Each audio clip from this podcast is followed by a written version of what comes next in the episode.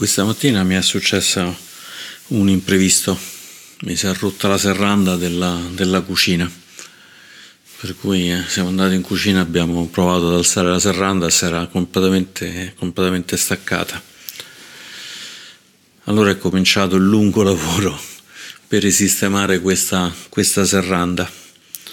Io sono particolarmente poco capace nel fare i lavori manuali, quindi eh, per me fare questo genere di cose è veramente un'impresa.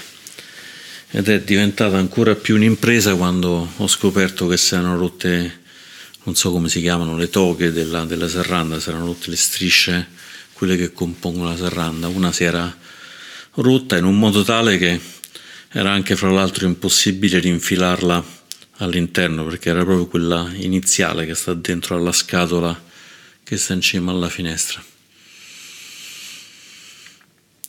Allora ho cominciato tutta una serie di operazioni, trova i cacciaviti, trova la scaletta, prova a smontare, prova prima a capire come sta messa in modo tale da evitare di smontare e poi non essere mai più capace a, a rimontare. E mi sono reso conto che quello che stavo facendo era un ottimo esempio di di pratica, una pratica che mi consentiva in particolare di osservare proprio il dispiegarsi del karma. Ad esempio ho pensato che stavo provando ad aggiustare una finestra che una finestra, una serranda che era rotta ma che palesemente era rotta già perché è molto vecchia quindi la domanda era ma ha senso ancora provare ad aggiustarla o non converrebbe invece cambiarla, cambiarla del tutto. E questo giocando con una metafora, ma poi alla fine non è nemmeno tanto una metafora, perché è proprio così. È un po' come voler interrompere completamente una sequenza di karma, cioè il karma di questa benedetta serranda che ho trovato qui quando ho comprato questa casa e che mi sono tenuto mi sono tenuto, era un karma che era iniziato chissà con chi, col costruttore, col proprietario precedente e che in un qualche modo ho fatto, ho fatto mio e che avrei potuto però interrompere completamente cambiandola. Avrei potuto chiamare un tecnico perché magari era troppo difficile, che avrebbe portato una nuova serranda, l'avrebbe montata magari con molta abilità e questo avrebbe interrotto tutto il filo però insomma l'avrebbe interrotto fino a un certo punto perché con la morte della serranda precedente avremmo dato vita alla nuova serranda e visto che la nuova serranda sarebbe stata messa esclusivamente perché la prima ormai era completamente rotta, in realtà potremmo anche dire che la nuova serranda sarebbe stata la continuazione della vita della, della prima serranda. In effetti non sarebbe mai stata messa in questa casa se non si fosse completamente rotta quella, quella di prima. E quindi, e quindi diventa impossibile dire che la nuova serranda è la stessa diciamo, della vecchia serranda ed è anche impossibile dire che la nuova serranda invece è completamente uguale o completamente diversa. In tutti e due i casi c'è difficoltà nel fare questo, questo paragone. Ma senz'altro la vecchia serranda e la nuova serranda sarebbero state, sarebbero state una continuazione, continuazione di quello che è questo flusso che non è nient'altro che la serranda. Possiamo poi guardare ancora più in profondità e vedere che la serranda in realtà non è nemmeno un oggetto che esiste per davvero. In realtà la serranda non è nient'altro che tutta una serie di strisce che stanno attaccate l'una con l'altra e che collettivamente queste strisce vengono chiamate serranda. È un po' come negli insegnamenti del Buddha quando ci dice che la nostra, la nostra coppia di Namarupa, di mente e corpo, non è nient'altro che una serie di aggregati e che il Buddha identifica in cinque, in cinque aggregati principali. Il primo che è Rupa, che sarebbe il corpo, la forma, ed è quello che possiamo toccare, anche se pure lì ci sarebbe molto da discutere, la nostra parte più, più fisica. Gli altri aggregati invece sono tutti quanti aggregati della mente, oggetti della mente che servono a darci un continuum che noi chiamiamo ego, che chiamiamo personalità e che non sono, secondo il Buddha, nient'altro che la somma di diverse cose. La prima è ciò che succede quando il corpo, quando rupa entra in contatto con il mondo esterno e la prima cosa che avviene è l'identificazione di sensazioni, di piacevole e spiacevole, oppure semplicemente neutro perché non arriva a niente di, né di piacevole né di spiacevole. E quindi questa seconda parte delle sensazioni, che in Pali si chiama Vedana, è la prima delle parti mentali, anche se è molto dipendente dal corpo, tant'è che le sensazioni vengono percepite nel momento in cui c'è passa, come si chiama in Pali, il contatto. C'è il contatto fra il corpo e l'oggetto esterno e questo contatto fra il corpo e l'oggetto esterno scatena automaticamente un Vedana, una sensazione e quasi istantaneamente c'è un'operazione di riconoscimento che in Pali si chiama sagna, che sono le percezioni, quella in cui diciamo ah piacevole questa toga della serranda tutta liscia e appena diciamo piacevole riconosciamo che è una toga della serranda. Il Buddha nei cinque aggregati ne mette uno che è particolarmente pieno, che è molto complesso, che è quello dei Sankara che è un insieme di emozioni, pensieri, memoria. È tutto ciò che non rientra nei primi due, che non rientra nelle sensazioni semplici di piacevole e spiacevole o che non rientra nell'operazione di riconoscimento. E infatti Sankara arriva subito dopo Vedana e Sanya che sono quasi concomitanti. E l'ultimo di questi cinque aggregati è la coscienza, il riconoscere che sì, effettivamente stiamo toccando una serranda, stiamo vedendo un cacciavite e che in questo momento c'è un'operazione di vedere, c'è un'operazione di toccare. Quindi è, è un tipo di coscienza vignana che è molto legata a, ai sensi. E quindi se andiamo a portare questa metodologia che il Buddha insegna di scomporre appunto Namarupa, il corpo e la mente, in questi cinque pezzi che se andiamo a vedere sono processi, non sono pezzi fisici in quanto tali. Anche il corpo, anche Rupa, è comunque un oggetto che cambia in continuazione e quindi lo possiamo vedere come una specie di forma d'onda, una specie di processo che evolve costantemente, passando nel nostro caso dalla gioventù alla mezz'età, alla vecchiaia, passando dalla vita alla morte, passando anche dalla morte alla vita, che è evidente che le nuove vite arrivano da oggetti, persone, animali che in un qualche modo sono, sono stati e che adesso non sono più così anche una serranda. Allora forse una cosa che può essere utile è dedicare dei momenti, come mi è capitato stamattina che si è rotta questa benedetta finestra, a dire ok, facciamo questa cosa, facciamo questa cosa che capita, però mettiamoci tutta l'attenzione che porremmo in una meditazione di osservazione profonda, una meditazione di vipassana. La meditazione di vipassana ci mettiamo seduti e proviamo a osservare quello che c'è nella mente. Proviamo a osservare se arrivano sensazioni, se arrivano percezioni, se ci sono pensieri, emozioni, se siamo coscienti di qualcosa. E col Vipassana semplicemente osserviamo quello che c'è, ma lo facciamo con molta profondità, osservando davvero quello che succede.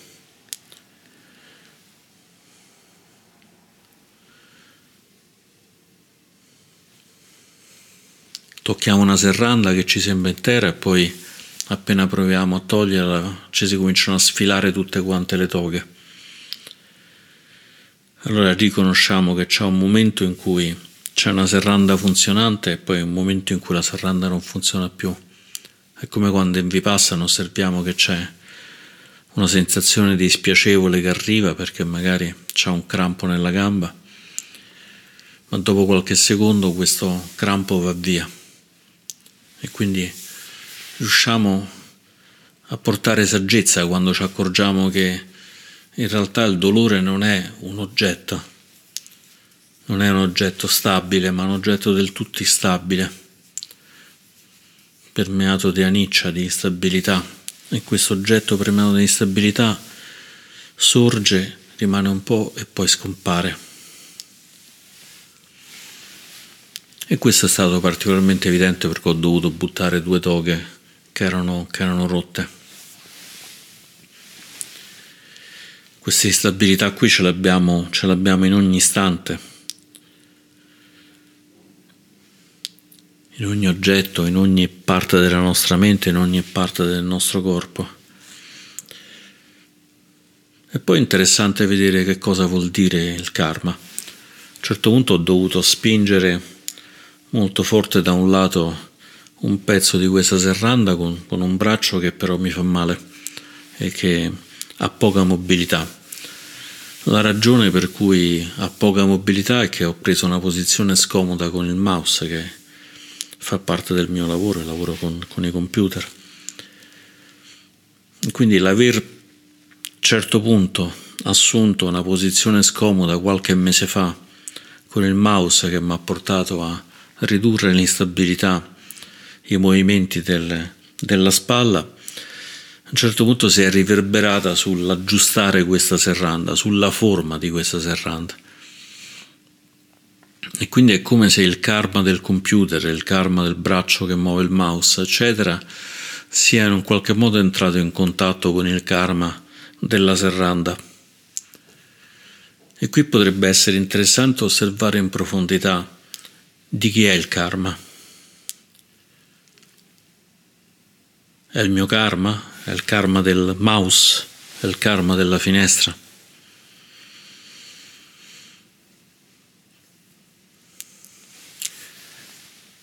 Il karma in realtà ha un continuum mentale, quindi il mouse e la finestra di per sé non hanno, non hanno un karma, quello che noi portiamo nella nostra mente che vediamo, quindi il fatto di riconoscere che il maledetto mouse mi ha portato un problema genera un karma di un certo tipo. Il fatto di riconoscere che un fisioterapista mi ha aiutato a far passare il dolore e io sono grato al fisioterapista genera un karma di un altro tipo. In un caso mi fa stringere il cuore, in un altro caso me lo fa aprire. Però è importante riconoscere come ci sia un'onda lunga di tutto quello che facciamo, anche di cose apparentemente, apparentemente innocue, quindi dobbiamo essere molto attenti nel vigilare cosa passa nella nostra mente e anche cosa il corpo ci suggerisce.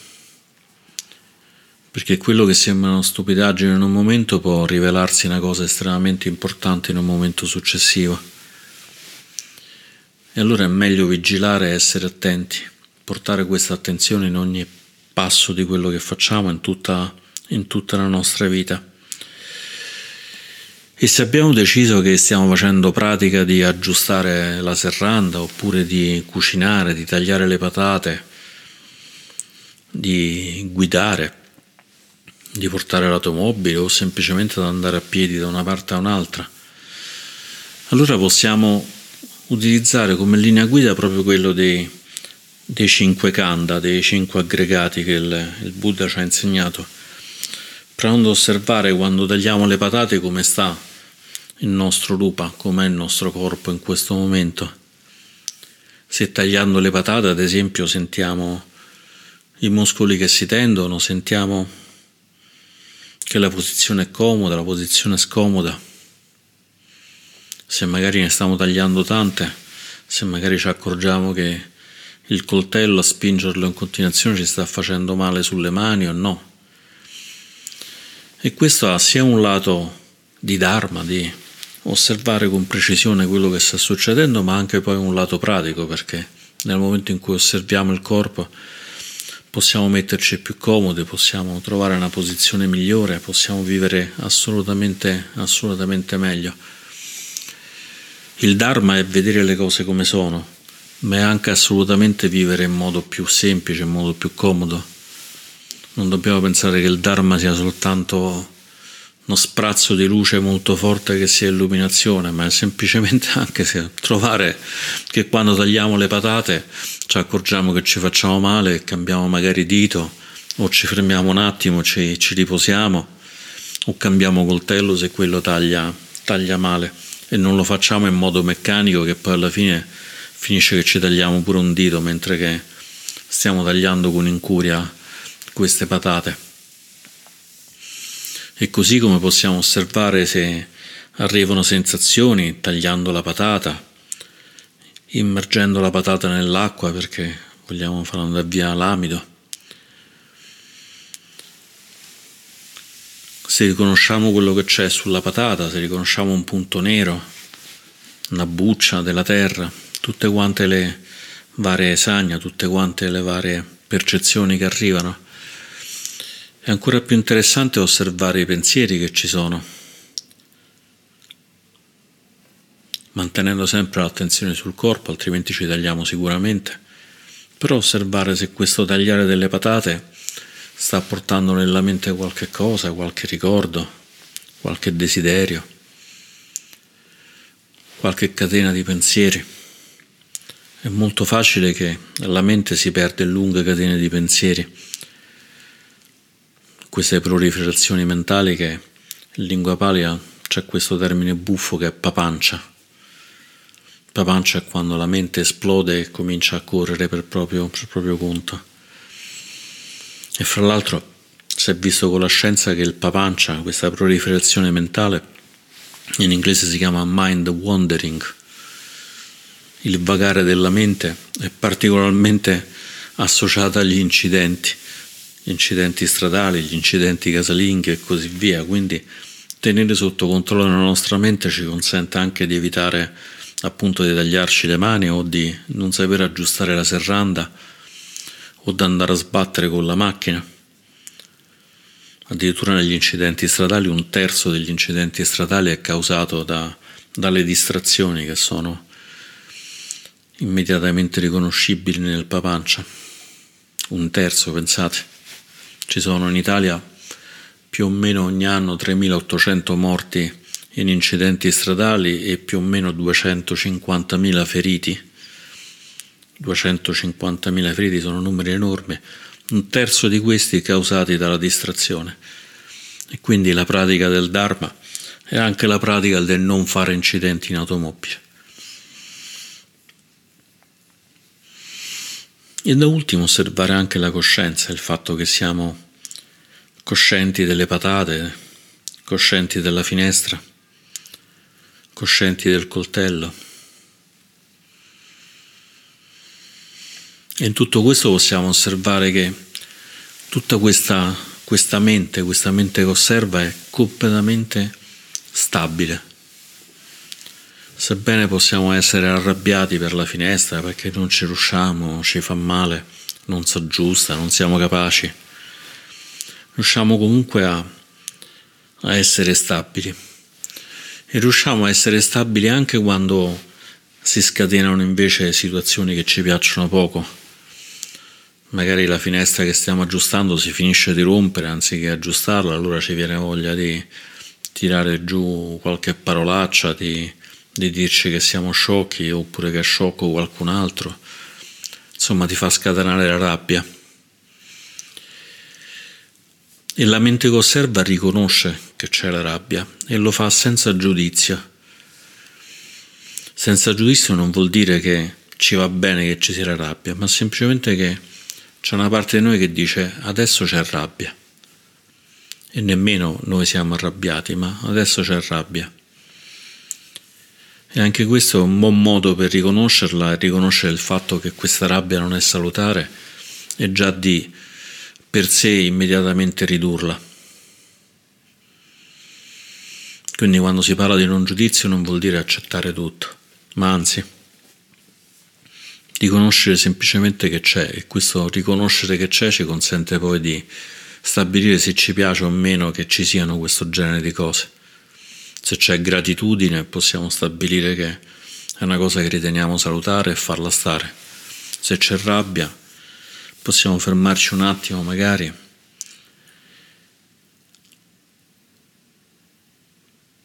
respirare e lasciare andare in modo tale che si riduca questa rabbia. Perché è molto facile farsi prendere da, dagli eventi. Ad esempio stamattina mentre aggiustavo questa cosa c'era un vaso con una pianta che mi dava fastidio. Sono sceso dalla scaletta, l'ho spostata con troppa, troppa enfasi perché mi volevo spicciare ad aggiustarla perché naturalmente andavo pure di fretta con il risultato che nel sottovaso c'era dell'acqua e quindi quando ho spostato il vaso è cascata l'acqua per terra. E se fossi stato più lento, fossi stato più concentrato, più consapevole, avrei semplicemente mosso quel vaso in tre secondi.